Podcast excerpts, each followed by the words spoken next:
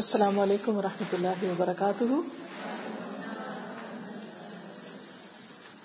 نحمده ونصلي على رسوله الكريم اما بعد، فاعوذ بالله من الشيطان الرجيم بسم الله الرحمن الرحيم رب اشرح لي صدري ويسر لي امري واحلل عقدة من لساني يفقهوا قولي حدیث نمبر 82 عن النضر بن انس قال قال انس رضي الله عنه لولا اني سمعت النبي صلى الله عليه وسلم يقول، لا تتمنوا الموت لتمنيت رواه البخاري کتاب التمنی عن النضر بن انس قال قال انس رضي الله عنه، لولا اني سمعت النبي صلى الله عليه وسلم يقول، لا تتمنوا الموت لتمنيت رواه البخاري كتاب التمنی سیدنا النضر بن انس سے روایت ہے کہ سیدنا انس رضی اللہ عنہ نے فرمایا کہ اگر میں نے نبی کریم صلی اللہ علیہ وسلم سے یہ نہ سنا ہوتا کہ موت کی تمنا نہ کرو، تو میں ضرور موت کی تمنا کرتا۔ یہ کون سا موقع تھا جب انہوں نے ایسی بات فرمائی؟ اس کی وضاحت میں صحیح بخاری کی ایک اور حدیث ہے۔ قیس بن ابی حازم کہتے ہیں، ہم خباب بن ارد رضی اللہ عنہ کی عیادت کو گئے یعنی جب وہ بیمار تھے۔ انہوں نے اپنے بدن پر سات داغ لگوائے تھے۔ انہوں نے کہا کہ ہمارے ساتھ ہی گزر گئے یعنی دنیا سے چلے گئے۔ وہ یہاں سے اس حال میں رخصت ہوئے کہ دنیا ان کا اجر و ثواب کچھ نہ گھٹا سکی یعنی وہ دنیا میں رہے لیکن نیکی کے کام کرتے رہے۔ ان کے نیک امال میں کمی نہیں ہوئی، اجر و ثواب میں کمی نہیں ہوئی۔ اور ان کے عمل میں کوئی کمی نہیں ہوئی۔ اور ہم نے مال و دولت اتنی پائی۔ جس کے خرچ کرنے کے لیے ہم نے مٹی کے سوا اور کوئی جگہ نہیں پائی یعنی بہت عمارتیں بنائی۔ یعنی ہمیں اللہ نے جب زیادہ مال دیا تو ہم نے اس کو مٹی میں لگا دیا۔ اور اگر نبی صلی اللہ علیہ وسلم نے ہمیں موت کی دعا کرنے سے منع نہ کیا ہوتا، تو میں اس کی دعا کرتا۔ یعنی وہ اپنے حالات سے گھبرائے ہوئے تھے۔ پھر ہم ان کی خدمت میں دوبارہ حاضر ہوئے تو وہ اپنی دیوار بنا رہے تھے۔ انہوں نے کہا، مسلمان کو ہر اس چیز پر ثواب ملتا ہے جس پر وہ خرچ کرتا ہے، مگر اس عمارت میں خرچ کرنے کا ثواب نہیں ملتا۔ سوال یہ پیدا ہوتا ہے کہ انسان موت کی تمنا کب کرتا ہے؟ جب اس کا دنیا سے دل اٹھ جاتا ہے، جب حالات اس پر اتنے تنگ ہو جاتے ہیں کہ وہ گھبرا اٹھتا ہے، اس پر آزمائشوں کی شدت ہو جاتی جو اندرونی بھی ہوتی ہیں، بیرونی بھی ہوتی ہیں۔ انسان پر کچھ امتحان اور آزمائشیں اور پریشانیاں داخلی ہوتی یعنی اس کا دل پریشان ہوتا ہے یا اس کے اندر بے چینی ہوتی ہے یا ڈپریشن ہوتا ہے، خوشی نہیں ہوتی۔ کوئی چیز اچھی نہیں لگتی، کسی چیز میں دل نہیں لگتا۔ لوگوں نے اس کو ایسے دکھ دیے ہوتے ہیں کہ وہ ان کو یاد کر کر کے پریشان ہوتا ہے۔ ایسی صورت میں جب دنیا کی رونقوں سے دل اٹھ جائے تو انسان چاہتا ہے کہ اب وہ کہیں اور چلا جائے۔ دوسری کچھ پریشانیاں بیرونی ہوتی ہیں۔ بعض اوقات مال کی تنگی فقر و فاقہ۔ بچوں کی طرف سے، اولاد کی طرف سے۔ اپنی ذات میں یا ان کی طرف سے کوئی بیماری۔ بعض اوقات کوئی ایسی تکلیف ہوتی ہے جو انسان اپنے لیے ناقابل برداشت سمجھتا ہے۔ یہ ساری چیزیں اس کے اندر جو خیالات پیدا کرتی ہیں، وہ کیا کہ وہ دنیا سے چلا جائے، اسے موت آ جائے۔ اور کچھ لوگ تو ان پریشانیوں کا حل کیا ڈھونڈتے ہیں کہ خودکشی کر لیتے ہیں، خود ہی اپنے آپ کو مار ڈالتے ہیں۔ کچھ لوگ یہ جرم عظیم تو نہیں کرتے، لیکن وہ دل ہی دل میں موت کی تمنا کرنے لگتے ہیں۔ یا بعض اوقات دعائیں مانگنے لگتے ہیں۔ دعا تو نہیں، اس کو بد دعا کہنا چاہیے۔ اپنے حق میں، بعض لوگ اپنی اولاد کے حق میں، یا کسی اور کے حق میں موت کی بد دعا کرنے لگتے ہیں۔ لیکن ہمیں اس چیز سے منع کیا گیا ہے۔ کیوں؟ اس لیے کہ زندگی بہت بڑی نعمت ہے۔ یہ نعمت صرف ایک بار ملی۔ ہے باقی چیزیں ٹوٹ جاتی ہیں، کھو جاتی ہیں، گم جاتی ہیں، ضائع ہو جاتی ہیں، ہمارے سے جدا ہو جاتی ہیں، ان کی ریپلیسمنٹ ہو جاتی ہے لیکن اگر ایک دفعہ زندگی چلی جائے تو اس کی کوئی ریپلیسمنٹ نہیں۔ تو انسانی جان بہت قیمتی ہے اور انسان صرف ایک بار اس دنیا میں آیا ہے اور اس لیے آیا ہے تاکہ اچھے عمل کرے۔ لیکن اگر وہ گھبرا اٹھے گا، صبر نہیں کرے گا اور اپنی زندگی کا خاتمہ چاہے گا، تو ضروری نہیں کہ اس کی پریشانیاں ختم ہو جائیں، اس کے غم دور ہو جائیں۔ اس کی تکلیفیں ہاں وہ جسمانی ہے یا جذباتی یا روحانی وہ تکلیفیں دور ہو جائیں۔ کوئی ضروری نہیں۔ کیونکہ تکلیف تو اس انسان کی دور ہوتی ہے جس کی موت خیر پر آئے، ایمان پر آئے، اللہ کی رضا میں آئے، اللہ کی فرما برداری میں آئے۔ اور اگر انسان کی موت اللہ کی نافرمانی میں آتی، تو بھلے انسان یہ سمجھتا رہے کہ موت اس کے غموں سے چھٹکارے کا ذریعہ بن جائے گی تو ایسا نہیں، بلکہ اس کے غموں میں مزید اضافے کا سبب بنے گی۔ جیسے کسی شاعر نے کہا نا کہ اب تو کہتے ہیں کہ مر جائیں گے، مر جائیں گے۔ مر کے بھی چین نہ پایا تو کدھر جائیں گے؟ اس دنیا سے نکلنے کا راستہ تو موت ہے۔ لیکن موت کے بعد تو پھر کوئی اور موت ہے نہیں۔ وہ تو ہمیشہ کی زندگی پہلے کچھ عرصہ برزخ میں ایک انتظار گاہ میں اور اس کے بعد جنت یا جہنم میں۔ پھر تو زندگی کبھی ختم ہوگی ہی نہیں۔ اس لیے عقل مند انسان اس دنیا میں جو بھی اس کو تکلیفیں پیش آتی ہے، چاہے اس کی اپنی ذات کے اندر ہے، اس کے جسم کے اندر ہے، اس کی روح کو کوئی چرکے لگے ہوئے ہیں یا باہر حالات ایسے ہیں، تو اسے موت کی آپشن کی دعا نہیں کرنی چاہیے۔ اسے پسند نہیں کیا گیا۔ چاہے دنیا میں دل نہ لگے، لیکن انسان پھر بھی صبر کرے، کیونکہ اس دنیا میں ہم آئے ہی امتحان کے لیے۔ خلق الموت والحیات لیبلوکم ایکم احسن عملا۔ اس نے موت اور زندگی بنائی تاکہ تمہیں آزما کر دیکھے تم میں اچھے کام کون کرتا ہے۔ اور یہ ہر انسان کے ساتھ ہوتا ہے کہ اسے ہر روز کچھ نہ کچھ ناخوشگوار باتیں ضرور پیش آتی کبھی چوٹ لگ جاتی ہے، کبھی کھانے میں کوئی کمی بیشی رہ جاتی ہے کبھی لوگوں کی طرف سے کوئی بات سنتا ہے، کبھی کسی کے بارے میں کوئی خبر ایسے سن لیتا ہے، کبھی دنیا کے حالات کی پریشانی ہوتی ہے، کبھی کوئی اخبار پڑھ کے، کبھی کوئی ٹیلی ویژن دیکھ کے، نیوز سن کے، کبھی روزگار یعنی کوئی نہ کوئی چیز ہر وقت اس کو پنچ کرتی یہ ہو ہی نہیں سکتا کہ زندگی کا کوئی ایک دن ایسا گزرے کہ جس دن انسان کو کوئی نہ خوشگوار بات نہ دیکھنی یا نہ سننی پڑے۔ یہ نہیں ہوتا۔ اس کی وجہ کیا ہے؟ اس کی وجہ یہ ہے کہ اللہ نے ہمیں امتحان کے لیے بھیجا ہے، ٹیسٹ کرنے کے لیے بھیجا ہے۔ اور ایسی سچویشن کے پیش آئے بغیر، ایسے حالات کے بغیر امتحان ہو نہیں سکتا۔ یہ تو ہونا ہی ہونا ہے۔ یہ تو لازمی ہوگا۔ ورنہ امتحان کا مقصد نہیں پورا ہوتا۔ اگر ہر چیز ہماری مرضی اور ہمارے ہی طریقے کے مطابق ہو جائے، یہ جو ہم چاہتے ہیں وہ ہمیں مل جائے۔ تو آپ سوچیے کہ پھر امتحان کس چیز کا؟ تو اس لیے انسان کو گھبرا کر موت نہیں مانگنی چاہیے۔ اللہ تعالیٰ نے تو قرآن پاک میں پہلے ہی بتا دیا، وَلَنَبْلُوَنَّكُمْ بِشَيْءٍ مِّنَ الْخَوْفِ وَالْجُوعِ وَنَقْصٍ مِّنَ الْأَمْوَالِ وَالْأَنفُسِ وَالثَّمَرَاتِ۔ وَبَشِّرِ الصَّابِرِينَ الَّذِينَ إِذَا قالوا انا للہ و انا راجعون۔ ہم ضرور تمہیں خوف، فاقے، جان، مال، پھلوں کی کمی میں مبتلا کر کے رہیں گے۔ یہ ہوگا، ضرور کریں گے۔ کیونکہ امتحان کے لیے جو آئے ہیں، تو یہ ٹیسٹ تو پاس کرنے یہ ایسے ہی جیسے کسی نے ہرڈل ریس میں حصہ لیا ہو۔ تو پھر کیا ہوتا ہے؟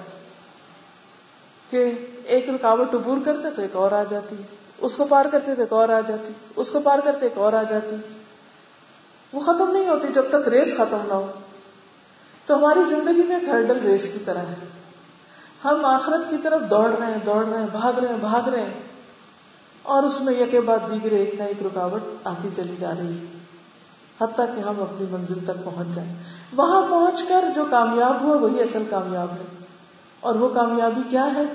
کہ انسان اللہ کی رضا حاصل کر لے، جنت تک پہنچ جائے۔ پھر اسی طرح دنیا میں کیا کرے ان ہرڈلس کا مقابلہ کس طرح کرے صبر کے ساتھ کرے اور صبر اگر انسان کرنا چاہے گا تو اس کو آئے گا۔ وہ کر سکے گا۔ صبر کرنا سراسر آپ کا اپنا فیصلہ ہے کہ آپ کرنا چاہتے ہیں یا نہیں۔ بہت سے لوگ کہتے ہیں نا کہ اب صبر نہیں ہوتا۔ نہیں، ہو سکتا ہے۔ اب تک ہوا اب بھی ہو سکتا ہے۔ اس کے لیے ہمیں ارادہ کرنا ہے کہ نہیں، میں کر سکتی ہوں، بہادر بننا ہے۔ صبر نہ کرنا انسان کی کمزوری ہے۔ اور کوئی انسان بھی کمزور رہنا یا کمزور بننا پسند نہیں کرتا۔ لیکن ہم بے صبری کر کے دراصل اپنی ویکنیس شو کر رہے ہوتے ہیں۔ اپنی کمزوری ظاہر کر رہے ہوتے ہیں۔ چھوٹی سی کسی نے بات کہہ دی تو موڈ آف کر لیا۔ یعنی ہم اپنے موڈ کو برقرار نہیں رکھ سکے، یہ ہماری ویکنیس ہے۔ تو ان ویکنیس پہ کس طرح قابو پایا جائے؟ یہ سیکھنا بہت ضروری ہے۔ اور اس کے لیے سب سے پہلے ارادے کی قوت، کہ آپ ارادہ کر لیں۔ کہ مجھے ریئیکشنری نہیں بننا۔ مجھے وہ نہیں کرنا کہ لوگ اگر کچھ مجھے کہہ رہے ہیں تو میں ان کا تابع ہو جاؤں، غلام ہو جاؤں۔ وہ مجھے رلائے تو میں رو پڑوں۔ وہ مجھے غضب دلائے تو میں غضب ناک ہو جاؤں۔ نہیں، ایسا نہیں کرنا۔ صبر اس وقت بھی آتا ہے۔ جب انسان کو یہ معلوم ہو کہ اس صبر پر اجر ہی اجر ہے۔ اگر کسی تکلیف یا بیماری کی وجہ سے انسان موت کی تمنا کر رہا ہے، تو وہ یاد رکھے کہ اس تکلیف میں جو ایک ایک دن کیا ایک ایک لمحہ گزر رہا ہے، تو انسان گناہوں سے پاک ہو رہا ہے اور اس کے درجات بلند ہو رہے ہیں۔ آپ نے دیکھا ہوگا کہ بعض مریضوں کا مرض الموت جو ہوتا ہے، فوت ہونے سے پہلے بہت لمبا ہو جاتا ہے۔ کئی کئی دن قومے میں ہوتے ہیں۔ اوپر والے بہت پریشان ہوتے ہیں۔ ان سے دیکھ کے برداشت نہیں ہوتا کہ پتہ نہیں کتنی تکلیف ہے۔ لیکن اس مریض کے حق میں وہ بہت بہتر ہوتا ہے۔ اس کے ہر لمحے کے ساتھ اس کے گناہ جا رہے ہوتے ہیں اور اس کے درجے بلند ہو رہے ہوتے ہیں۔ وہ اوپر چڑھ رہا ہوتا ہے۔ بالکل اسی طرح اگر ہم کسی سیڑھی پہ چڑھے یا پہاڑ پہ چڑھے تو ہمیں سانس پھولنے لگتا ہے نا، مشقت ہوتی ہے، مشکل ہوتی ہے، پسینے آنے لگتے ہیں اور بہت تکلیف محسوس ہوتی اس لیے کسی بھی تکلیف کے موقع پر یہ سب تو ہوگا۔ لیکن اگر یہ یاد رہے کہ اس میں اجر ہی اجر ہے۔ میں کچھ لوز نہیں کر رہا گین کر رہا ہوں، حاصل کر رہا ہوں۔ تو اس وقت انسان صبر کرے گا۔ اور صبر کس طرح کرے گا؟ اپنی زبان پر کنٹرول رکھے گا۔ اپنے جذبات پر کنٹرول رکھے گا۔ اپنے ہاتھ پر کنٹرول رکھے گا۔ اپنی سوچوں پر بھی کنٹرول رکھے گا۔ کیونکہ یہ ہماری سوچ ہوتی ہے جو ہماری زبان کھولتی تھی پھر زبان ہوتی ہے جو پھر ہماری جذباتیت سامنے آ جاتی ہے اور بعض اوقات ہم جب واپس سے باہر ہوتے ہیں تو ہاتھ پاؤں بھی چلانے لگتے ہیں۔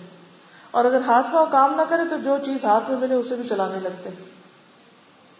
حالانکہ حاصل کچھ نہیں ہوتا۔ اس کے بعد پھر طوفان جب تھمتا ہے تو وہیں کے وہیں کھڑے ہوتے ہیں۔ تو یہ ہمیشہ یاد رکھیں کہ صبر پر اجر ہی اجر ہے۔ نبی صلی اللہ علیہ وسلم نے فرمایا کہ مومن کا معاملہ بھی بڑا ہی عجیب ہے۔ اور اس کے ہر حال میں خیر ہی خیر ہے یعنی مومن کی ہر حالت خیر والی ہے۔ اور یہ بات کسی اور کو حاصل نہیں، سوائے مومن کے۔ اگر اسے کوئی بھلائی حاصل ہوتی ہے تو وہ شکر کرتا ہے، جو کہ اس کے لیے سراسر خیر ہے۔ اور اگر اسے کوئی تکلیف پہنچتی ہے تو وہ صبر کرتا ہے، اور یہ بھی سراسر اس کے لیے خیر ہے۔ یعنی تکلیف پہنچتی ہے تو صبر کرتا ہے، اور یہ اس کے لیے سراسر خیر اور بھلائی کا ذریعہ ہے۔ یعنی تکلیف مومن کے لیے خیر اور بھلائی کا ذریعہ ہے۔ اور اس بات کو نان مسلم نے بھی بہت اپریشیٹ کیا ہے۔ ایک مغربی مبصر ہے، ولیم پیٹن۔ اس نے لکھا ہے کہ اسلام کا پھل انسانیت کے لیے یہ رہا ہے کہ اس نے لوگوں میں شدید اور مستقل صبر پیدا کیا۔ یہ اسلام کا ایک پلس پوائنٹ ہے، کیونکہ یہ مومن کو نصیب ہوتا ہے۔ صبر کی یہ کیفیت ان میں اللہ کی کامل اطاعت سے پیدا ہوئی ہے۔ یعنی انسان اللہ کی رضا میں صبر کرتا ہے۔ یہ اللہ کا فیصلہ ہے۔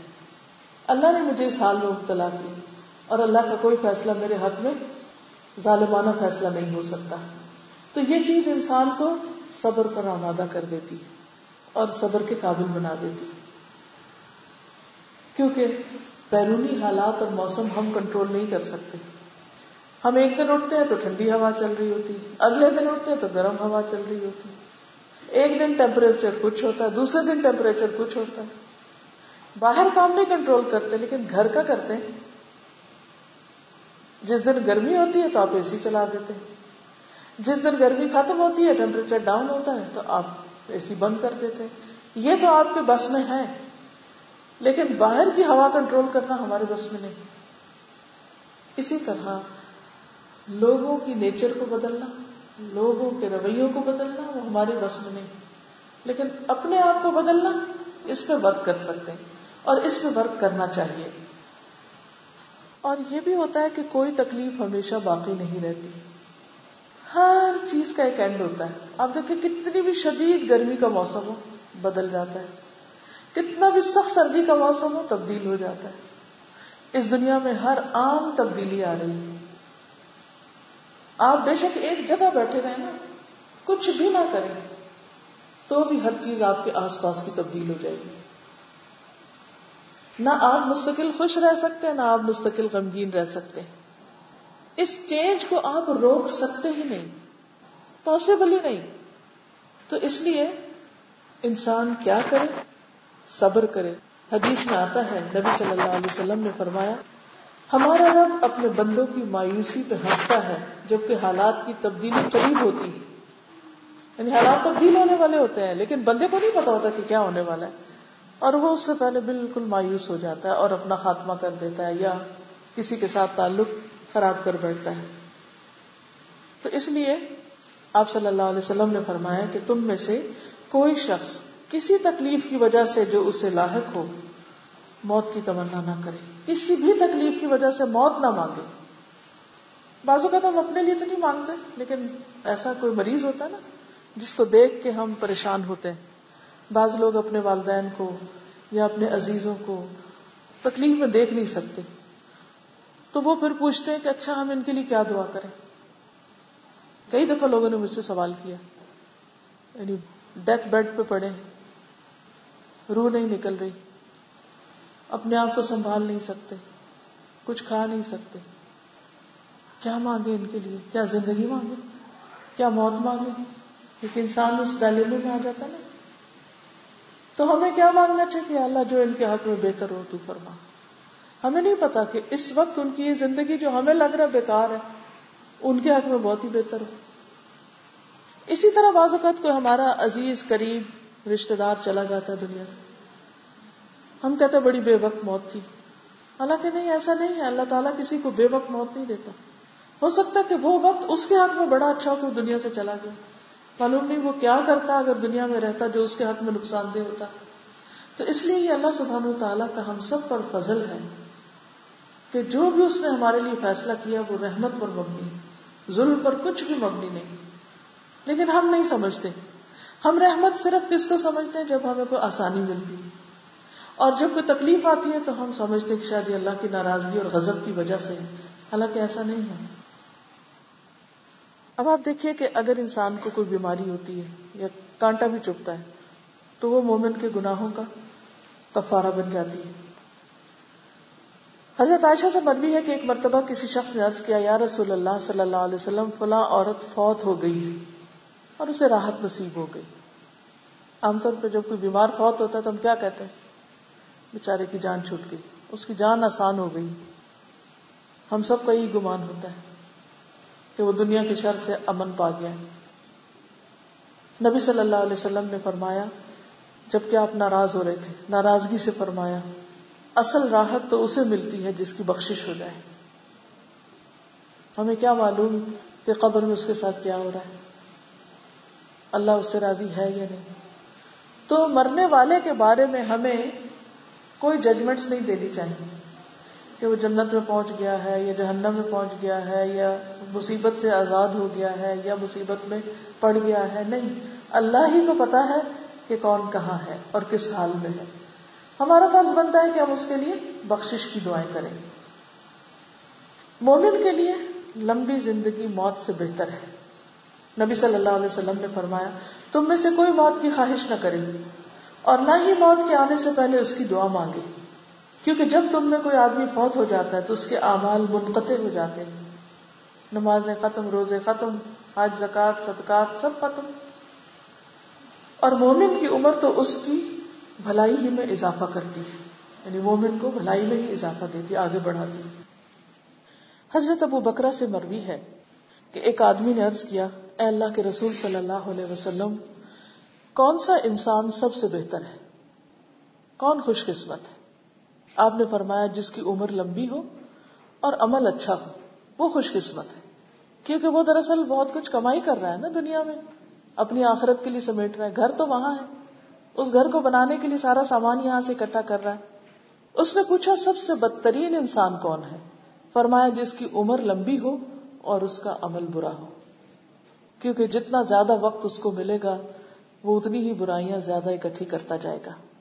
زندگی انسان کے لیے توبہ کا ایک موقع ہے۔ حضرت ابو حرارا کہتے ہیں کہ میں نے رسول اللہ صلی اللہ علیہ وسلم کو فرماتے ہوئے سنا کہ کسی شخص کو اس کا عمل جنت میں داخل نہیں کرے گا۔ لوگوں نے عرض کیا، اے اللہ کے رسول صلی اللہ علیہ وسلم، کیا آپ کو بھی نہیں؟ فرمایا، نہیں، مجھے بھی نہیں۔ سوائے اس کے کہ اللہ اپنے فضل اور رحمت سے مجھے نواز دے۔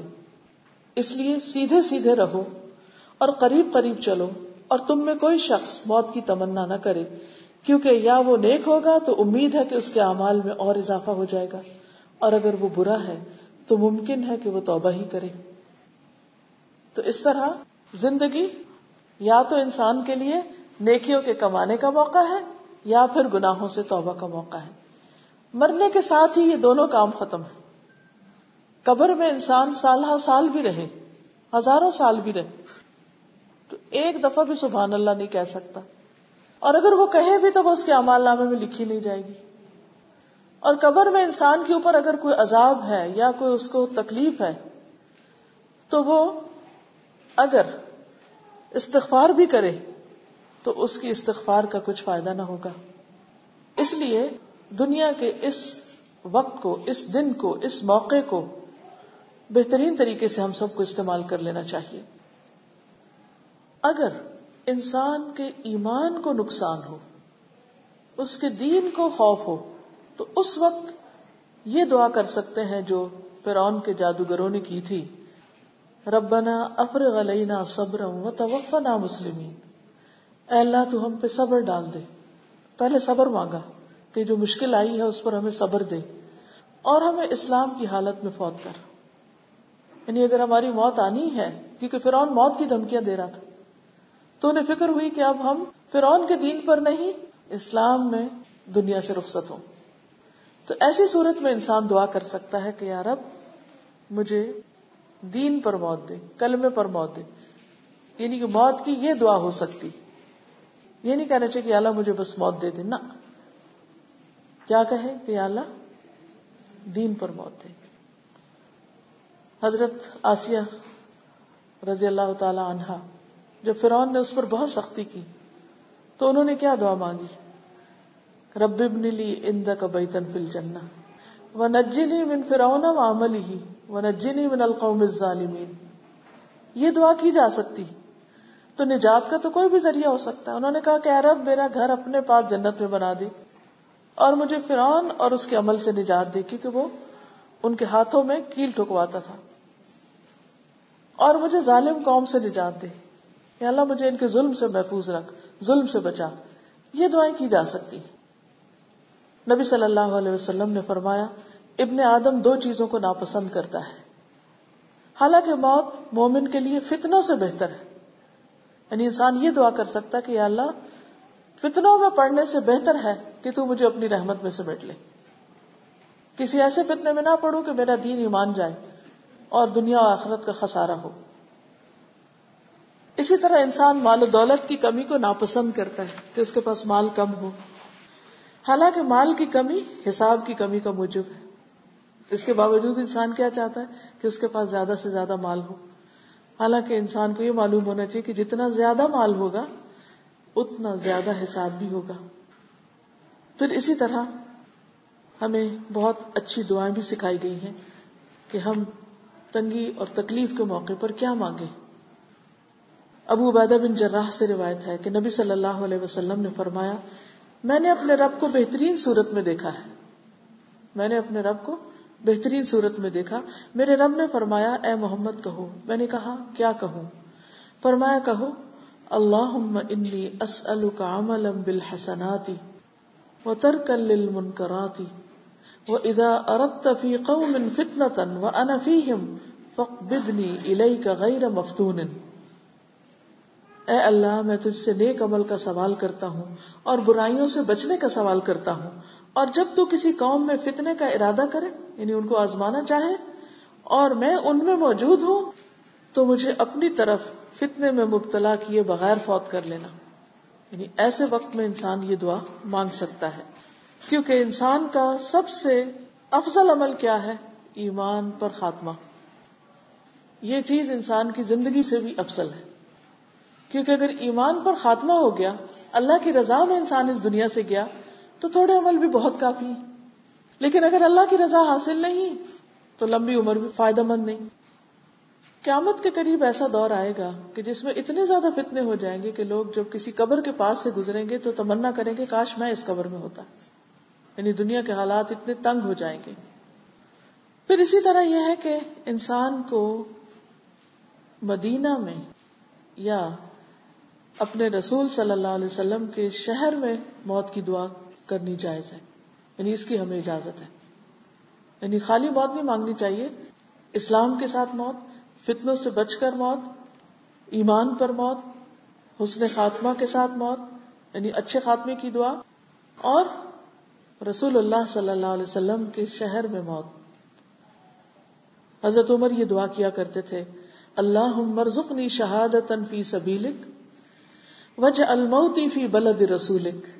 صلی اللہ علیہ وسلم، اے اللہ، مجھے اپنے راستے میں شہادت عطا کر۔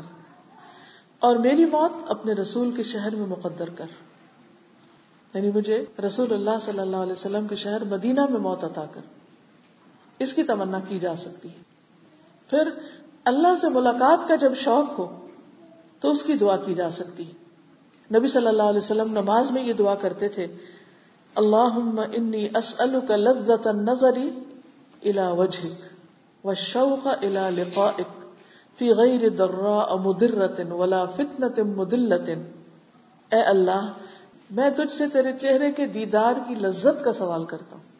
تو مجھے اپنا دیدار نصیب کرنا اور اس سے مجھے بے پناہ خوشی نصیب کرنا، لذت نصیب کرنا۔ اور تیری ملاقات کے شوق کا، جو بغیر کسی تکلیف دے مصیبت اور گمراہ کن فتنے سے حاصل ہو۔ یعنی مجھے اپنی ملاقات کا شرف نصیب کرنا۔ اپنی ملاقات سے محروم نہ کرنا اور یہ ملاقات اس طریقے پر ہو کہ بیچ میں کوئی تکلیف نہ ہو اور کوئی فتنہ نہ ہو۔ یعنی دنیا سے ہم بغیر فتنوں میں پڑے تیرے پاس جائیں اور ہماری موت کی تکلیف اور دوسری تکلیفیں بھی تو دور کر دینا، کیونکہ اللہ تعالیٰ سے ملاقات موت کے بغیر تو نہیں ہو سکتی۔ لیکن موت ایک تکلیف دہ مرحلہ ہے۔ اور موت سے پہلے بھی کئی تکلیفیں ہیں۔ تو اس لیے انسان کو کیا دعا کرنی چاہیے کہ یا اللہ بغیر فتنوں اور تکلیفوں کے تو اپنے دیدار کی لذت اور ملاقات کا شوق نصیب فرما۔ پھر اسی طرح حالت اسلام میں فوت ہونے کی دعا جیسے پہلے بھی ذکر کیا گیا کہ حضرت یوسف علیہ السلام نے بھی یہی دعا مانگی تھی۔ جب ان کو دنیا بھر کی نعمت نصیب ہوئی تو انہوں نے کیا مانگا؟ فاطر السماوات والارض، انت ولی فی الدنیا والآخرہ، توفنی مسلم والحقنی بالصالحین۔ کہ مجھے اسلام کی حالت میں فوت کرنا اور نیک لوگوں کے ساتھ ملا دینا۔ کیونکہ جو نیک اللہ کے مقرب لوگ ہیں، ان کا جو مقام ہے، جو مرتبہ ہے، اور ان کو جو نعمتیں ملنے والی ہیں، تو ان نعمتوں سے کیسے فائزیاب ہوا جا سکتا ہے جب انسان دنیا میں بھی ان کے ساتھ دوستی رکھے اور آخرت میں بھی ان کا ساتھ نصیب ہو؟ بعض اوقات حالات اتنے زیادہ تنگ ہو جاتے ہیں۔ کہ انسان کے لیے واقعی زندہ رہنا بہت مشکل ہو جاتا ہے۔ پھر بھی موت کی دعا مانگنے کی بجائے کیا مانگنا چاہیے؟ اللہ احینی ما كانت الحیات خیر لی و توفنی اذا كانت الوفات خیر لی۔ اللہ مجھے اس وقت موت دینا جب موت میرے حق میں بہتر ہو اور مجھے زندگی دینا جب تک زندگی میرے حق میں بہتر ہو۔ کیونکہ اصل چیز تو یہی ہے کہ انسان اللہ سے خیر بھلائی اور اس کا فضل مانگتا رہے۔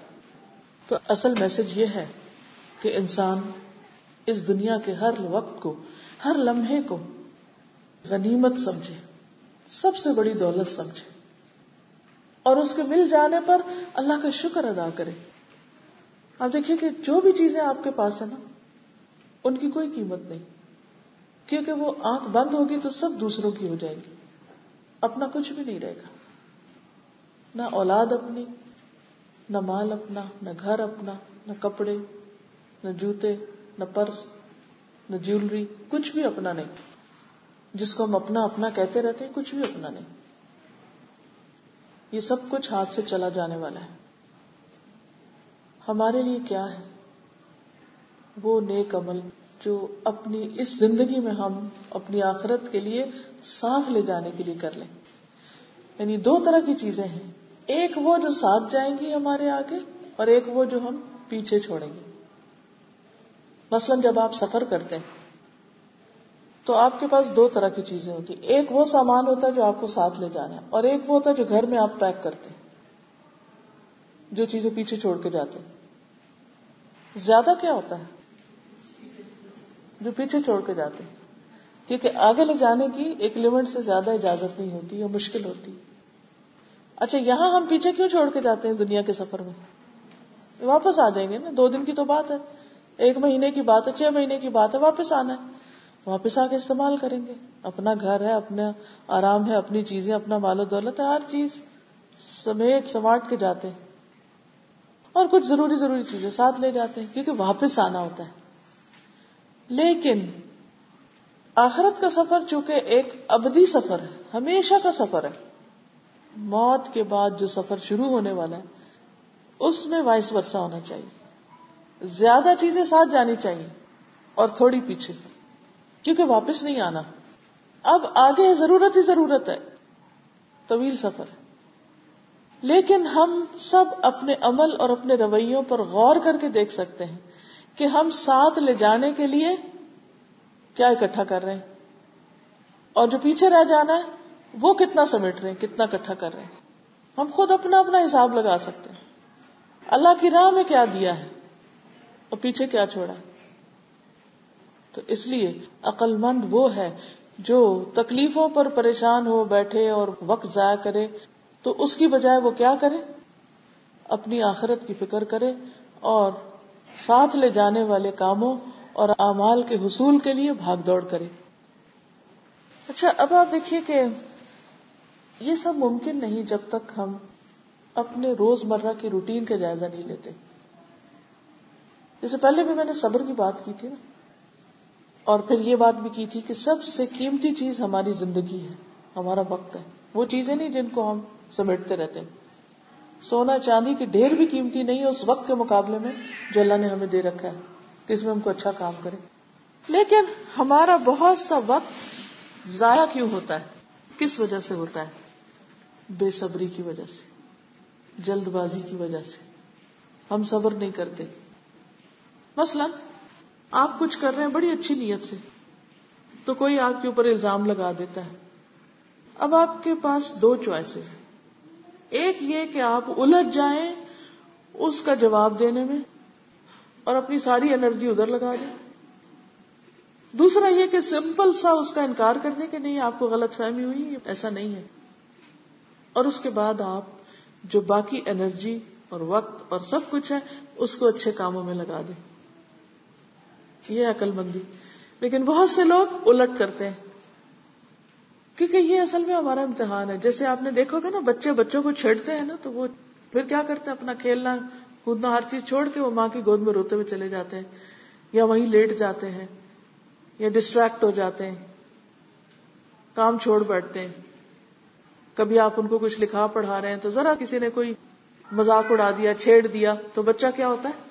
وہ چڑ جاتا ہے یا ناراض ہوتا ہے یا کسی بھی طرح وہ مائنڈ کر جاتا ہے، کام چھوڑ کے بیٹھ جاتا لیکن کئی بڑے بڑے لوگ بھی بالکل بچے ہیں، بالکل بچے وہ کیا کرتے ہیں؟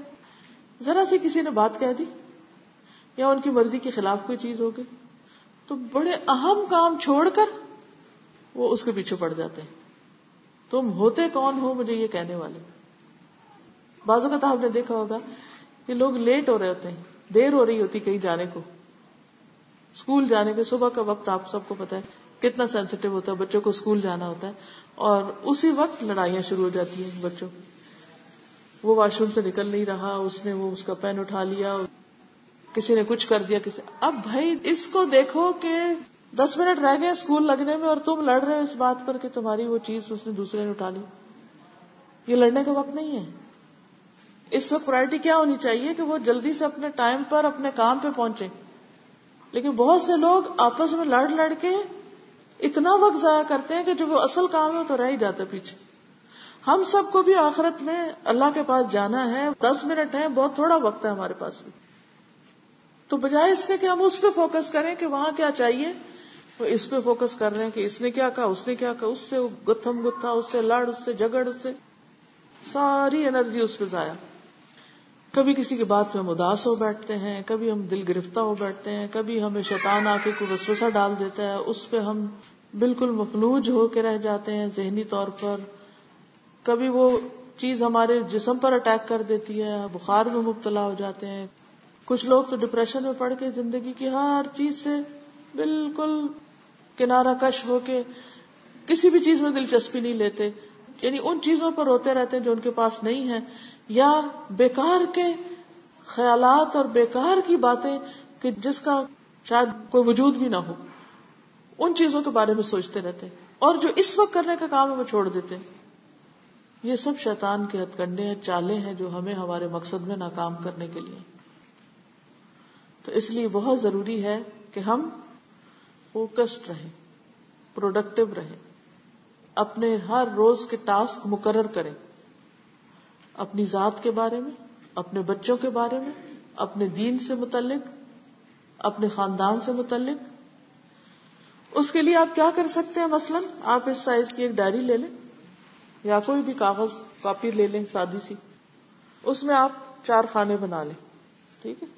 اور اس میں مثلاً بچے۔ بچوں سے متعلق جو جو کام ہے، چاہے ان کی ہوم ورک کی کاپیز خریدنی ہے، چاہے ان کا کروانا ہے، پڑھانا ہے، کچھ بھی، جو جو آپ کے مائنڈ میں کربلا مچی ہوئی ہے، وہ سب کو یہاں لکھ لیں۔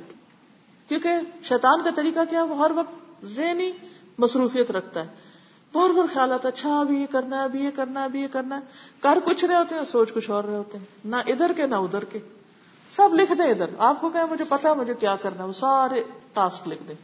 اپنی ذاتی عبادات۔ آپ نے ایکسرسائز کرنی ہے واک کرنی ہے، دوا لینی ہے، آپ نے عبادت کا اپنا ایک سپارہ پورا کرنا ہے، کوئی سبق یاد کرنا ہے، کوئی کتاب پڑھنی جو بھی آپ نے کرنا وہ سب اس میں لکھ لیں۔ پھر رشتے داروں کے بارے میں۔ امی کو کیا کہنا ہے، بہنوں کو کیا کہنا ہے، شوہر کے حقوق، دوسرے، تیسرے، جو بھی ہیں سارے اس میں لکھ لیں۔ پھر دیگر کچھ کام۔ اچھا اب کیا کریں؟ تو وہ صبح لے کے بیٹھ جایا کریں۔ یعنی پہلے تو آپ کیا کریں، جو کچھ ہے نا دماغ میں سارا لکھ لیں۔ اس کے بعد آج کا دن لے لیں الگ سے۔ کاپی کا دوسرا حصہ مثلا، دوسرا پیج۔ اس پہ آپ لکھیں کہ آج میں اس میں سے کون کون سا کر سکتی ہوں۔ اگنور آپ نے کسی کو بھی نہیں کرنا، نہ اپنی ذات کو کرنا، نہ بچوں کو کرنا، نہ شوہر کو کرنا، نہ رشتے داروں کو کرنا، نہ ہی اور دوسرے کام کاج جو گھر چلانے کے ہوتے ہیں، ان کو بھی نہیں کرنا۔ وہ بھی لکھ لیں۔ ویسے کپڑے خریدنے ہیں، کہیں ملاقات کو جانا ہے، کچھ بھی۔ سارے رینڈم اسٹور ہیں، وہ سارے اس میں لکھیں اب کیا ہے؟ ڈے پلان بنائے اور ہر ایک میں سے ایک ایک اٹھا کے لکھتے جائیں۔ اتنے بجے یہ کرنا، اتنے بجے اتنے بجے۔ اپنے ساتھ خود اپوائنٹمنٹ بنا لیں۔ ایک ہوتی ہے نا، ہم کسی کے ساتھ اپوائنٹمنٹ بناتے ہیں۔ اس میں کیا ہوتا ہے کہ ہم پھر پابندی کرتے ہیں کہ ہائے، اس کو ٹائم دیا ہوا، جانا ہے جانا ہے۔ کہیں شادی ہے، کہیں کوئی فنکشن ہے، کہیں کسی نے کھانے پہ بلایا ہوا ہے، کسی کا کوئی بیمار ہے عادت کرنے جانا ہے، کہیں کوئی فوتگی ہوگی، وہاں جانا ہے، وغیرہ وغیرہ۔ تو یہ سارے اپوائنٹمنٹ تو ہم باقی سارے کام چھوڑ کے بھی نبھا رہے ہوتے ہیں۔ اپنی ذات کو اگنور کر دیں گے۔ بچوں کو اپنے اگنور کر دیں گے۔ اپنی عبادت اگنور کر دیں گے۔ لیکن جب آپ اسی طرح دن کے چار حصوں میں اپنے کام لکھ لیں گے نا، سارے کٹھے نہیں لکھنے۔ آج کے دن میں پہلے حصے میں سے کیا کیا کرنا ہے اور کس وقت کرنا ہے؟ اپنے ساتھ اپوائنٹمنٹ بنا لیں۔ دوسرے سے میں کیا کرنا ہے؟ تیسرے میں، چوتھے میں۔ پھر اسی طرح یہ ہے کہ آپ ویک کا بنا سکتے ہیں۔ مثلا ویک میں ایک دفعہ امی ابا کو فون کرنا ہے یا بچوں کو کرنا ہے یا ایک دن ویک میں وزٹ کے لیے جانا ہے۔ ویک میں دو دن مثلاً کلاس کے لیے جانا ہے۔ ہر چیز کا ٹائم نوٹ کر لیں۔ اور ہر روز صبح بیٹھ کے پھر آپ اس ٹائم کے مطابق اپنے کام شروع کر دیں۔ تو انشاءاللہ آپ دیکھیں گے کہ اس طرح آخرت کا جو سفر ہے، وہ بہت پروڈکٹیو ہوگا۔ اور وہاں کے لیے ساری چیزیں کرتے وقت یہ بھی ساتھ سوچیں کہ اس کا مجھے اللہ سے یہ اجر چاہیے، اس کا یہ اجر چاہیے۔ اور اس سے فائدہ پتہ کیا ہوگا کہ بیچ میں جو ادھر ادھر کے ایشوز آ جاتے ہیں نا، جو لوگوں کی پریشان کن باتیں، وہ ساری آپ کاٹ دیں گے کہ نہیں، اس کا ٹائم نہیں، پہلے میں یہ کر لوں، میرے اس وقت کا کام یہ ہے۔ کیونکہ ہوتا کیا ہے؟ نماز کا وقت ہے، ادھر سے کسی کا فون آ گیا، فضول باتیں شروع ہو گئی اس پر۔ کچھ غیبت شروع ہوگی، کچھ اور۔ حالانکہ تھوڑی دیر آپ صبر کریں تو وہ تھوڑی دیر میں سب کچھ جھاگ بیٹھ جائے گی، کچھ بھی فائدہ نہیں۔ اچھا۔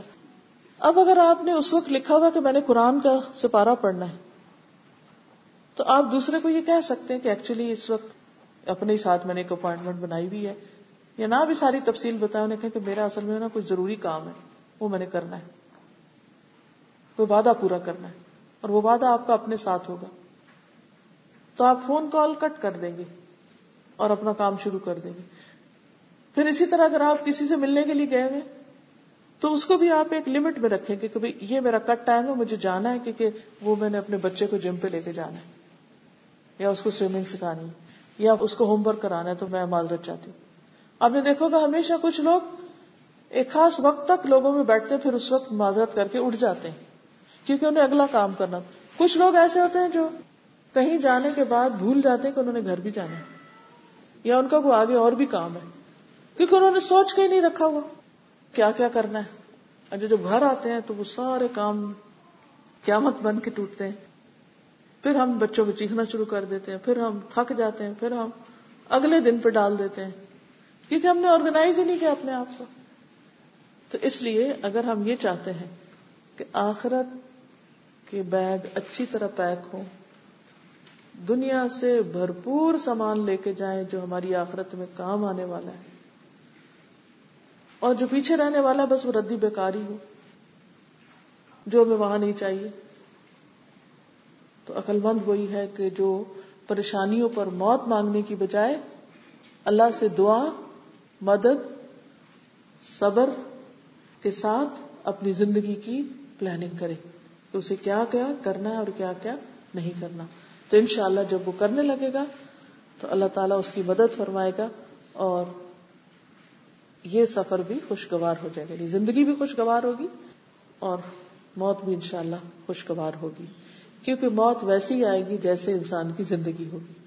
اور موت کے بعد ویسی ہی زندگی شروع ہوگی جیسے پہلے ہوگی۔ اگر دنیا کے غم لگے ہوئے تو وہ مرنے پہ ختم نہیں ہوں گے، وہ ساتھ جائیں گے۔ کیونکہ دل کی حالت موت پہ بدلتی نہیں ہے۔ ہاں صرف وہی عقل مند ہے جس کو یہ پکارا، یا تو نفس المطمئنہ۔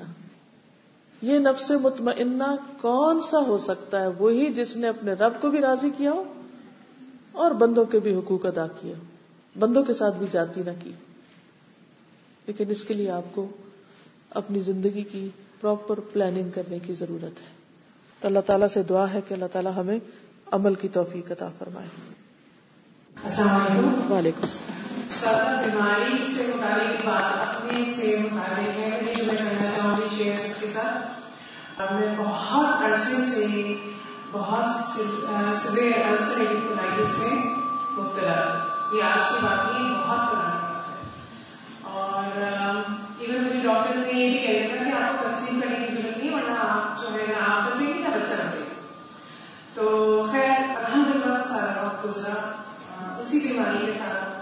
اور میں اتنے ایسے بیمار ہوں کہ مجھے خود نہیں مانا مطلب مجھے یہ نہیں یاد کہ میں کب ٹھیک تھی۔ تو سمجھ میں میرا پورا وقت جو ہے وہ بیماری نہیں گزرا۔ لیکن الحمد للہ الحمد للہ اس کا سبر شاید اللہ نے کیا تھا، مجھے نہیں مانا اور اس وقت میں نے یہ سب پڑھا بھی نہیں تھا۔ لیکن بیچ میں کچھ اس طرح سے ہوا کہ مجھے ڈاکٹر نے کر دیا کہ آپ کو اپنی جو سائنس جو ہے وہ ریموو کرانی پڑے گی۔ اس وقت میری چھوٹی بیٹی جو تھی وہ نو مہینے کی تھی۔ تو میں نے کہا، اگر میں نے اس وقت یہ کرا دیا تو اس کو کون کرے گا؟ تو الحمد للہ الحمد للہ اللہ تعالیٰ نے مجھے ایسا راستہ کھولا کہ میں ویب پہ کچھ سرچ کر رہی تھی اور وہاں پہ مجھے ایک سائٹ ملی کہ آپ جو ہے وہ اس ڈائٹ پہ چلے، تو یہ آپ کو فائدہ کرے گی۔ جو کہ بہت سخت ڈائٹ تھی، میرا خیال انسان شاید بہت مشکل ہو پر ہر انسان سب تو وہ ڈائٹ وہ ڈائٹ بھی بتا دیجیے ایسا کیجیے وہ ڈائٹ بھی بتا دیجیے کیا پتا کسی اور کو فائدہ ہو۔ وہ actually S C D diet کے نام سے S C D specific carbohydrate diet اور وہ انہیں پیشنٹس کے لیے جن کو پیٹ کی تکلیف ہوتی ہے کوئی سی تو طرح وہ ڈائٹ میں نے شروع کی اور میرے گھر والے بہت ناراض تھے کیونکہ میں نے ویٹ بہت لوز کر لیا تھا اس میں۔ لیکن اس طرح نے اتنی وہ ڈائٹ میں نے اتنی لگن سے کی کہ ایک سال کے بعد میں نے بغیر کسی دوا کے رزلٹ کو دیکھا۔ اور الحمد للہ آج اس بات کو دس سال ہو گئے ہیں اور میں اس ڈائٹ پہ آن اینڈ آف جاتی رہتی ہوں۔ لیکن یہ راستہ اللہ نے مجھے دکھایا تھا کسی انسان نے نہیں اور اس بیماری کا وقت اس طرح سے گزرا کہ مجھے لگتا ہے میرے اندر اتنی کنٹرولنگ پاور آ گئی ہے کہ مجھے کوئی کچھ کہے کہ تم یہ نہیں کرو تو میں رک جاتا ہوں۔ مجھے اس سے کوئی بہت مشکل نہیں ہوتی۔ تو مجھے یہ لگتا ہے کہ اگر مجھے صبر سکھانا بالکل۔ کہ تمہیں اس طرح سے چلنا ہے تو کسی بھی چیز سے پریشان نہیں ہونا چاہیے ہمیشہ راستہ دیکھنا چاہیے کہ کون سا آلٹرنیٹ ہونا بالکل۔ جزاک اللہ۔ خیر اس میں یعنی کہ بہت ہی ایک ہم سب کے لیے سیکھنے کی چیز ہے جیسے کہ شروع میں میں نے ارض کیا تھا کہ جو صبر کرنا چاہتا ہے اللہ اس کو صبر دے دیتا ہے۔ اور صبر کیا ہے؟ کنٹرول۔ خیالات پہ کنٹرول زبان پہ کنٹرول جذبات پہ کنٹرول۔ خواہشات پہ کنٹرول، کھانے پہ کنٹرول، بولنے پہ کنٹرول، غصے پہ کنٹرول، یہی تو سارا صبر ہے۔ اور بے صبری کیا ہے کہ ہم اپنے آپ کو اپنے نفس کے حوالے کر دیں۔ وہ جو دعا ہے کہ یا حیو یا قیوم برحمتک استغیث، ولا تکلنی الا نفسی طرفت عین۔ اللہ مجھے میرے نفس کے حوالے ایک لمحے کے لیے بھی نہ کرنا۔ کیونکہ انسان جب اپنے نفس کے حوالے ہو جاتا ہے، تو ان نفس الامارۃ بالسوء، نفس انسان کو برائیوں کا حکم دیتا رہتا ہے۔ اور اس میں ایک بہت بڑا شر کیا ہے کہ انسان کو مایوسی کی طرف لے جاتا ہے۔ کہ جب اس کی کوئی خاص خواہش یا ڈیزائر یا مرضی پوری نہیں ہوتی، تو امید کا دامن چھوڑ دیتا ہے۔ کوئی بیماری ایسی نہیں کہ جو ٹھیک نہ ہو سکتی ہو۔ کوئی مسئلہ ایسا نہیں جس کا حل موجود نہ ہو۔ کوئی پریشانی ایسی نہیں کہ جو جانے والی نہ ہو۔ ہر چیز کا حل دنیا میں موجود ہے، اللہ نے رکھا ہے۔ تو اس لیے موت نہیں مانگنی چاہیے، اللہ سے رحمت مانگنی چاہیے۔ یا حیو یا قیوم برحمت کا استغیث۔ اللہ انی اسألک من فضلک العظیم۔ اللہ افتح لی ابواب رحمتک۔ یہ دعائیں پڑھنی چاہیے۔ ایک آرٹیکل دیکھ رہی تھی تو اس میں تھا کہ ایک بچہ جو ہے وہ ففٹین ایئرس سے لائف سپورٹ پر رہے تھے جب وہ الیون منتھس کا تھا تو وہ پانی میں گر گیا اور اس کو کھیلنے کے لیے بیڈ قرار دے دیا گیا تھا۔ اور وہ پندرہ سال سے ہاسپٹل میں ہے۔ تو میں سوچتی تھی کہ اس کے والدین کا کتنا صبر ہے اور اس بچے کا خود کا کتنا صبر ہے کہ وہ اتنے عرصے سے بیڈ ریڈن ہے اور مطلب وہ ریئیکٹ بھی کرتا ہے۔ بچہ والدین آتے تو مسکراتے ہیں جاتے ہیں تو روتا ہے۔ سبحان اللہ، یہ بھی اللہ تعالیٰ نے ایسے ایسے آزمائشیں انسانوں کے لیے رکھی ہیں۔ اور ہمارے کو چھوٹی سی آزمائش آتی ہے تو ہم گھبراہٹ ہیں بالکل۔ اب آپ دیکھیے کہ دیکھنے والوں کو تو یہ لگتا ہوگا کہ شاید پتنی کیا ان کا جرم ہے، یا کیا غلطی ہے، یا وہ کتنے بیچارے ہیں۔ لیکن اللہ کو پتا ہے کہ اس صبر پر ان کے لیے اجر کتنا ہے۔ تو اپنی تکلیف ہو یا کسی کی تکلیف ہو، وسوسوں کو کنٹرول کرنا چاہیے۔ برا نہیں کسی کے بارے میں سوچنا چاہیے۔ اللہ سے اچھی امید رکھنی چاہیے۔ مومن ہمیشہ اللہ پر توکل کرتا ہے کہ سارے خزانے اس کے پاس ہیں، بندوں کے پاس نہیں ہے موت اور زندگی کا مالک بھی وہی ہے، یحیی و یمید تو اگر اس نے زندگی دی تو کوئی مار سکتا ہی نہیں۔ اور کوئی بیماری بھی موت کا ذریعہ نہیں بن سکتی جب تک اللہ نہ چاہے۔ اس لیے انسان کو زندگی کو قیمتی سمجھ کر ضائع نہیں کرنا چاہیے۔ ہر دولت سے بڑی دولت ہے۔ اور جو لمحہ بھی ملے، آپ سمجھیں کہ بہت بڑا آپ کو مال کا ایک حصہ ملا۔ اور اسے بہترین جگہ پر انویسٹ کریں۔ اس سے بہترین پروفٹ حاصل کریں۔ نیک عمل کر کے۔ وعلیکم السلام کل کسی نے کوشچن کیا تھا کہ ہم سے خودکشی حرام ہے تو لیکن عورت جو ہے اپنی عزت اور ایمان کے خودکشی کرے تو وہ نہیں جائز نہیں ہوگی کیونکہ اللہ سے دعا کرنی چاہیے ضروری نہیں کہ خودکشی سے ہی انسان بچ سکے اللہ بچاتا ہے اصل میں آپ کو معلوم ہے کہ ابراہیم علیہ السلام اور حضرت سارا جو تھے وہ جب مصر کے پاس سے گزرے تو مصر کے بادشاہ نے حضرت سارا کو اغوا کر لیا اور انہوں نے اس کو کیا کیا تھا؟ خودکشی کی بات کی تھی کہ اللہ مجھے موت دے دے۔ نہیں۔ اللہ سے دعا کی کہ مجھے اس ظالم سے بچا۔ اور جب وہ ہاتھ بڑھانے لگتا تو اس کا ہاتھ فریز ہو جاتا۔ تو اللہ نے بچا لیا۔ اللہ پر توکل اور بھروسہ اتنا ہونا چاہیے، اتنے یقین سے دعا ہونی چاہیے کہ اللہ سننے والا ہے اور وہ ہر چیز پہ قدرت رکھتا ہے اور اللہ مجھے تو سیدھے رستے پر ہی رکھ۔ دیکھیے کتنا بھی بڑا طوفان ہو، آپ نے دیکھا ہوگا کہ جب کبھی بارش ہوتی ہے بہت زیادہ یا آندیاں، طوفان، ٹورنیڈوز، کتنی بھی طاقت کے ساتھ آئے لیکن کتنی دیر رہتے ہیں؟ ختم ہو جاتے ہیں۔ تو اس وقت انسان کیا کرتا ہے جب کوئی ایسی چیز آتی، اپنے آپ کو مزید کنٹرول کرتا ہے؟ چپ کر کے بیٹھ جاتا اللہ کا ذکر کرنے لگتا ہے اور اس کے گزرنے کا انتظار کرتا ہے کہ گزر جائے۔ اسی طرح کے چھوٹے چھوٹے طوفان لوگوں کی طرف سے بھی آتے رہتے ہیں اور حالات کے اور مختلف پریشانیوں کے۔ بس اس وقت انسان کو سمٹ جانا چاہیے، اپنے رب کی طرف راغب ہو جانا چاہیے اور اللہ سے مانگتے رہنا چاہیے اور وہ بھی پھر وقت کے ساتھ گزر جاتے ہیں۔ وعلیکم السلام۔ میں نے ایک جگہ پڑھا ہے کہ ستر ہزار لوگ جنت میں جائیں گے۔ جن سے کوئی سوال جواب نہیں ہوگا تو میرے سامنے بڑی کنفیوز ہوں کہ وہ کون سے عمل والے لوگ ہوں گے جو بغیر سوال جواب کے جنت میں جائیں گے؟ ان کا کیا ایسا عمل ہوگا؟ یا کچھ بیماری ایسے ہوں گے یا مطلب اس کو میں چاہیے بیسیکلی وہ لوگ ہوں گے جو شرک نہیں کریں گے اور شرکی اعمال سے بچیں گے، جن میں شرکیہ دم اور اسی طرح شگون نہیں لیں گے۔ اور داغ نہیں لگوائیں گے اور اپنے رب پر توکل کریں گے۔ توکل کا لفظ بھی آتا ہے۔ جی۔ وعلیکم السلام۔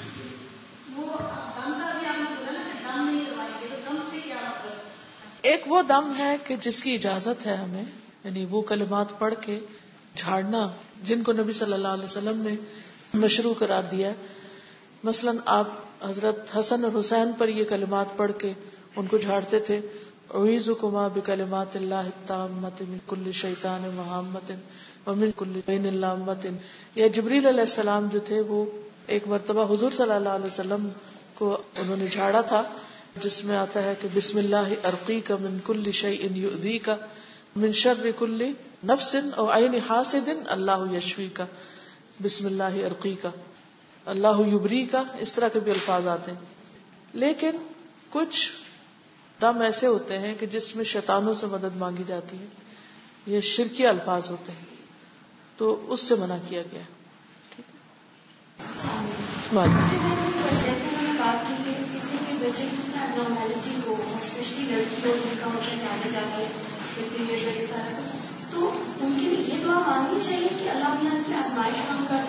بالکل۔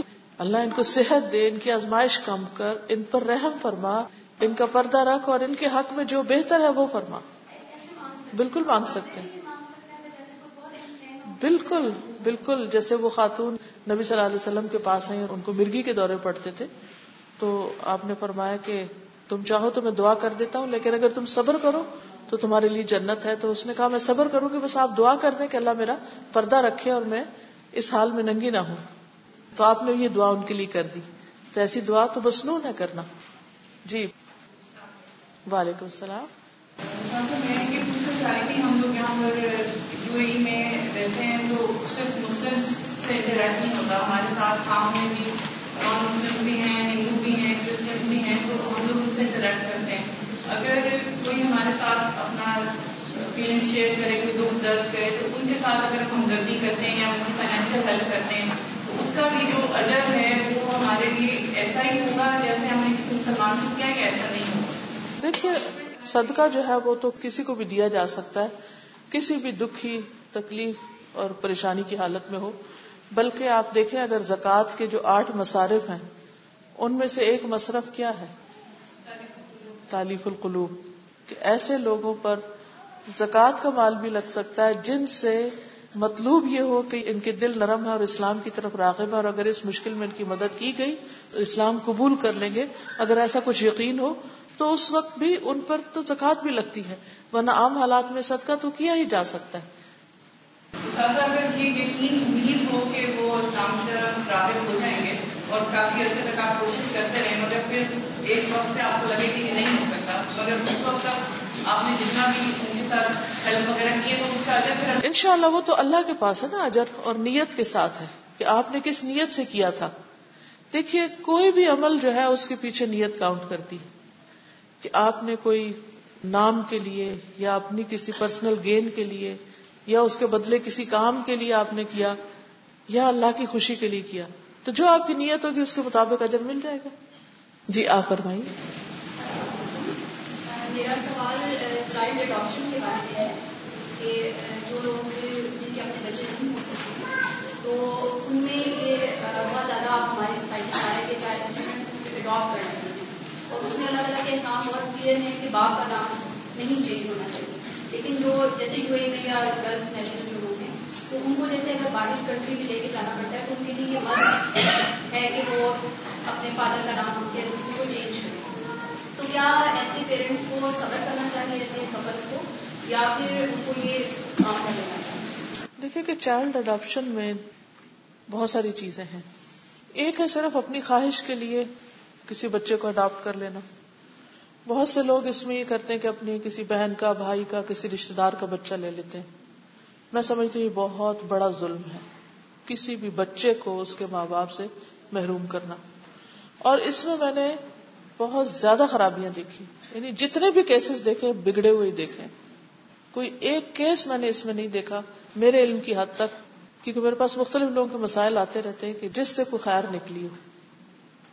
کیونکہ مقصد کیا تھا؟ صرف ایک خواہش پوری کرنا کہ ہمیں ایک بچہ مل جائے۔ چاہے وہ ہمارا نام بھی ہو، کسی کا بھی ہو، تو ہم بس اس کو کینچ کے اپنا بنا لیں۔ اب وہ جب بڑا ہوتا ہے بچہ، تو پھر جب اس کو پتا چلتا ہے، تو بچہ ریوالٹ کرتا ہے، پھر ماں باپ بیچ میں آ جاتے ہیں اصلی۔ پھر اور کئی قسم کی خرابیاں ہوتی ہیں۔ اس سے تو میں سمجھتی ہوں قطعی پرہیز کرنا چاہیے۔ یہ ظلم ہے۔ رشتے کو کاٹنا ہے۔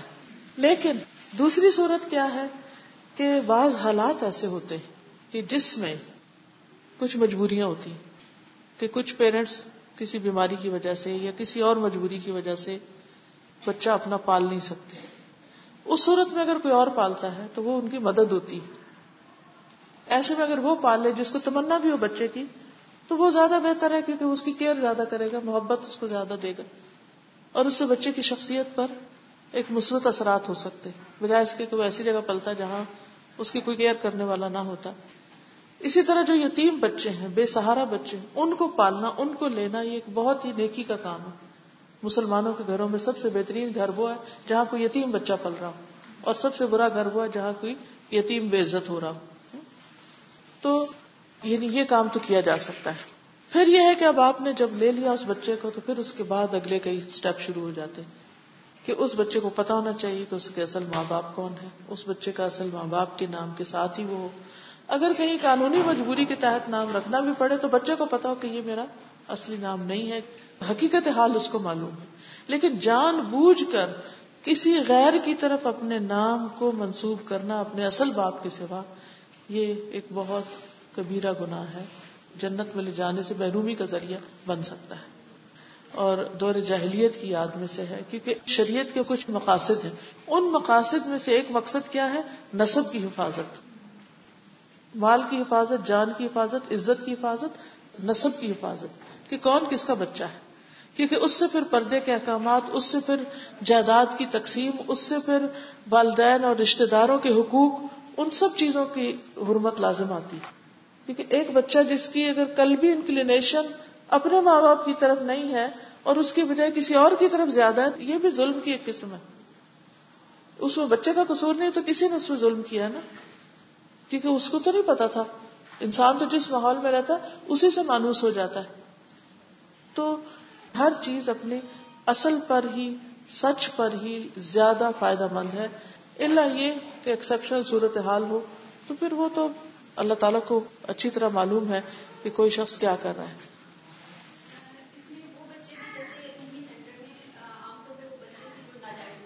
کوئی عرض نہیں، وہ بھی تو انسان ہے۔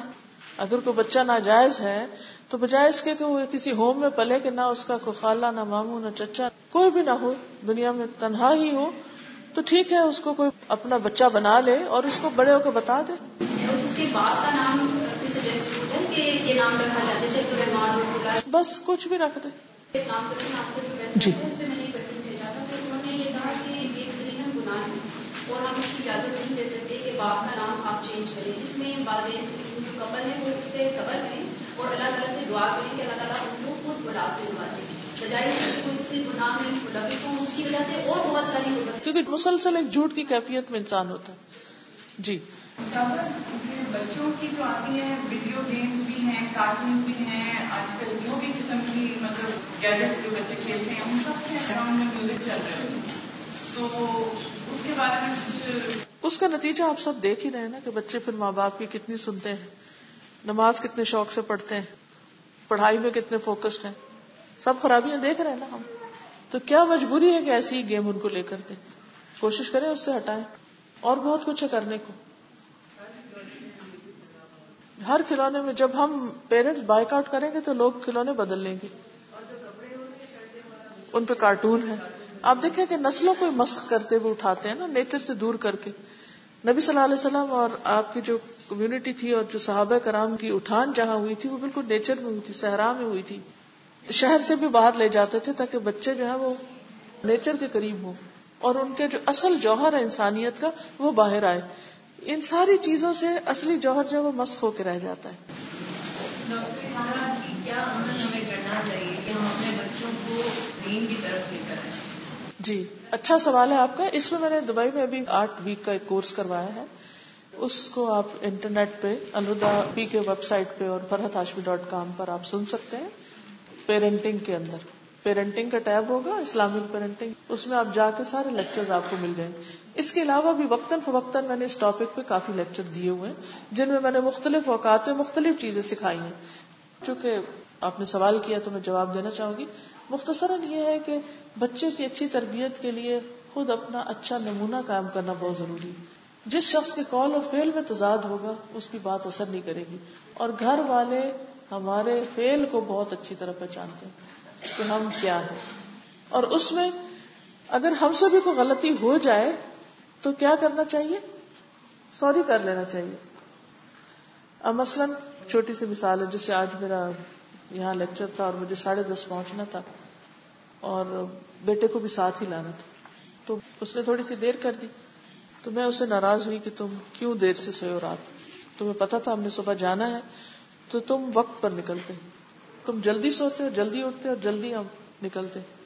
اور مجھے تھوڑا غصہ بھی تھا۔ وہ چپ ہو گیا۔ اس نے کچھ نہیں آگے سے کہا۔ تھوڑی دیر کے بعد مجھے کہتا ہے کہ وہ آپ نے ایک ریکارڈنگ کرنے کو کہی تھی۔ وہ میں نے کر لی ہے۔ تو میں نے کہا اچھا تم یہ کرتے رہے رات کو؟ کہتا ہاں مجھے بہت پریکٹس چاہیے تھی تو اس وجہ سے لیٹ ہوا۔ تو اب آپ دیکھیے کہ ہم لوگ کبھی تحقیق نہیں کرتے بچوں کے معاملے میں کہ ان کے بیک آف مائنڈ کیا ہے۔ ہم منفی سوچتے ہیں کہ ضرور کوئی انہوں نے گڑبڑ کی ہوگی، اس لیے یہ سب ہوا۔ یعنی برداشت کی بھی کمی ہوتی ہے۔ لیکن بہرحال جو وقت پر آنے کی بات ہے وہ تو ایک عہد ہے اور اس کو پورا کرنا ہی چاہیے اور اس پر ناراضگی بھی اپنی جگہ بجا ہے کہ ہم تاخیر سے نہ جائیں۔ لوگوں کو ایک ٹائم دیا اور خود ہم کسی اور ٹائم پہ پہنچے اللہ کے ہاتھ میں ہماری ساری چیزیں کہ بعض اوقات ایسے حالات ہو جاتے ہیں، انسان مشکل میں پڑ جاتا ہے۔ لیکن بہت دفعہ ایسا ہوتا ہے کہ ہم بچوں کو ایک چیز سکھاتے ہیں اور پھر خود اس پر عمل نہیں کر رہے ہوتے۔ پرسنلی مجھے جو بہت زیادہ فائدہ ہوا ہے، بچوں کے ساتھ بیٹھ کر ریڈنگ اور دین کی باتیں پڑھنے کا۔ چھوٹی سی چیز سے شروع کریں۔ ایک حدیث سے، ایک دعا سے، ایک آیت سے چھوٹی سی شیئرنگ کریں علم کی۔ ہم کٹھے کھاتے ہیں، کٹھے سفر کرتے ہیں، کٹھے بہت کام کرتے ہیں، لیکن کٹھے پڑھتے نہیں ہیں۔ اور آپ یقین مانیں کہ بہت دفعہ نائنٹی نائن پرسینٹ ایسا ہوا ہے کہ کوئی غلطی میں نے کی اور جب ہم پڑھنے بیٹھے تو وہاں اسی حدیث میں یا اسی جگہ پر وہ چیز آ گئی۔ ون وے اور دی ادر تو اس پر پھر آپس میں ڈسکشن بھی ہوتی۔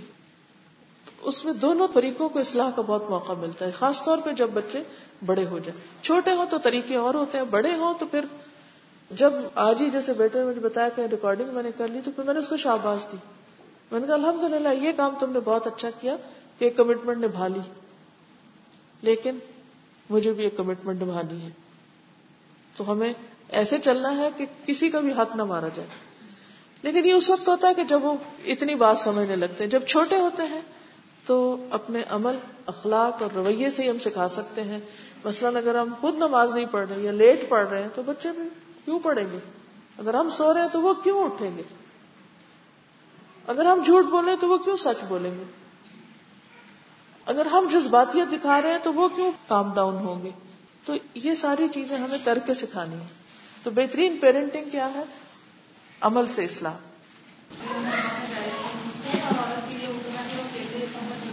جی۔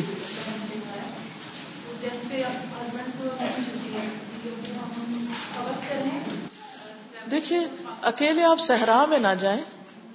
رات کو ایسی جگہ نہ جائیں جہاں آپ کو خطرہ ہو۔ لیکن یہاں سے اگر آپ کے ہسبینڈ آپ کو ایئرپورٹ پہ چھوڑتے ہیں ایئرپورٹ پہ سیکورٹی ہوتی ہے، جہاز میں سیکورٹی ہوتی ہے، جہاں اترتے ہوتی آگے کوئی لینے والا ہوتا ہے، تو مقصد تو پورا ہو گیا نا، جس کے لیے اکیلے جانے سے منع کیا گیا۔ جب مقصد پورا ہو گیا تو حرج نہیں۔ آپ کو پتا یہ فتوا تبدیل ہو چکا ہے نا۔ کیونکہ حالات تبدیل ہو چکے ہیں۔ اوکے جزاک اللہ خیرن، اجازت چاہتی ہوں۔ سبحانك اللهم وبحمدك نشهد ان لا اله الا انت نستغفرك ونتوب اليك الیک۔ السلام علیکم و رحمۃ اللہ وبرکاتہ۔